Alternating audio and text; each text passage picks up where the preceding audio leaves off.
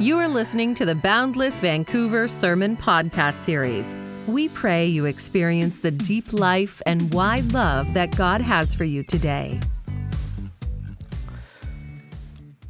The shame of the cross. Hebrews 12, verse 2 reads from the New Living Translation Let us keep our eyes on Jesus, the champion who initiates and perfects our faith. Because of the joy awaiting him, he endured the cross, disregarding its shame. We live in a shame culture. It controls our interactions, what we say, and how we act. It's everywhere. When someone takes off their mask, shame, shame on you. What someone puts on their Facebook wall, shame. Or how someone speaks. How do you handle shame? Brené Brown has popularized shame because she's identified what's behind our loneliness, social anxiety, and perfect images we try to present. It's shame. Shame is the warm feeling that washes over us, makes us feel small, flawed, and never good enough. Pretending we have no shame is damaging. We have to deal with it because it's lethal. Shame's the most powerful master emotion, Brené Brown asserts. It's the fear that we're not good enough, because true belonging only happens when we present our authentic, imperfect selves to the world. Our sense of belonging can never be greater than our level of self acceptance. So, how do we accept ourselves?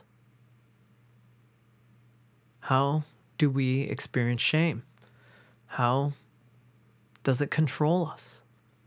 Shame can be second handed. Things that we've seen or heard, we say, it's shameful to even talk about these things. Or, you know, someone did something bad. You see them all the time. You have nobody to tell for fear of breaking confidentiality. Don't you wish you could just erase knowing some things? Shame. How do we bury it?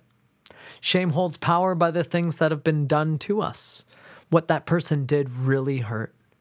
We have all been judged, gossiped about, misunderstood, or flagrantly scolded or abused.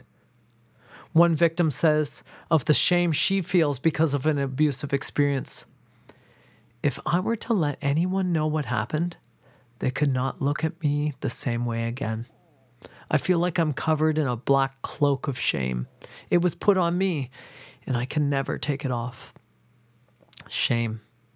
How do we rip it off when it clings so tightly? But the most powerful of all shame is the things that I've said and done, whether intentional or unintentional. People judge me for it. I judge me for it. Maria Nemeth said, We are only as sick as the secrets we keep. When we have to bear and carry the burden of our own mistakes, of missing the mark, facing our failures and imperfections alone, we never really get anywhere. One morning at our community ministries office, I sat down with a friend that I'd known for many years from the downtown east side we wanted to catch up, and he asked if I had a private place. So I took him to the office, and he told me the rest of his life story of rejection and loss. And he ended it. I just feel so much shame. Nobody had ever said that to me before. And then, aha, I know what to do with shame. There in my office, we prayed and he presented his problems and his mistakes, his embarrassments to Jesus.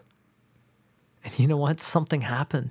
Something was buried and something was lifted. Shame was defeated. Jesus already knows your shame. His arms are open wide, ready to receive you and bring you close. And Jesus has the power to deal with shame. He can take it and bury it in the tomb where he laid for three days. He can take off the cloak of shame from your back, just as he wore the purple robe at his trial. He can take the nails and piercing spear of shame that injures your whole soul. He has surely borne our griefs. By his stripes we are healed. God reveals he's perfectly strong, holy, and wise. And what does God lack that would make union with you impossible? Weakness, limitation, or in one word, shame. God in Jesus became shame, a shame that resulted in the ultimate naked, exposed, and cruel death. He is well acquainted with your suffering. There's nothing in the world that you could bring up to him that he cannot forgive and heal. He takes the barriers that you've set up to protect yourself from shame and makes a way for your true self to be with the one true self.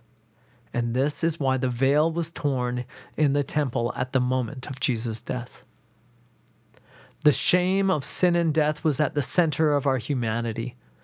But God planted a cross right in the center of his being and spread his arms out to draw opposites together. Over his dead body, the life of God and the death of humanity are brought together. Shame is endured and transformed into grace. God embraced shame so that we can embrace God. So today, if you feel shame, there's a place where it can be dealt with and transformed to joy. That place happened only once in human history, where Jesus died and absorbed all the wrath and judgment so that our shame can be buried and we can be given grace and set free from sin and death and shame.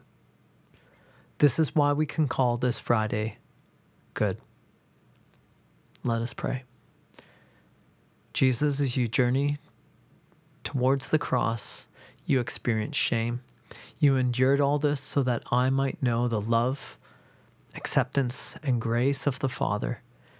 King Jesus, help me to follow your example of acknowledging my shame and desires before God the Father, while embracing the same posture of trust and surrender you show us.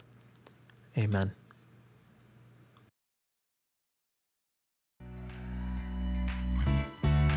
Thanks for listening to the Boundless Vancouver Sermon Podcast. For more messages and contact us, please head to our website, byvr.life.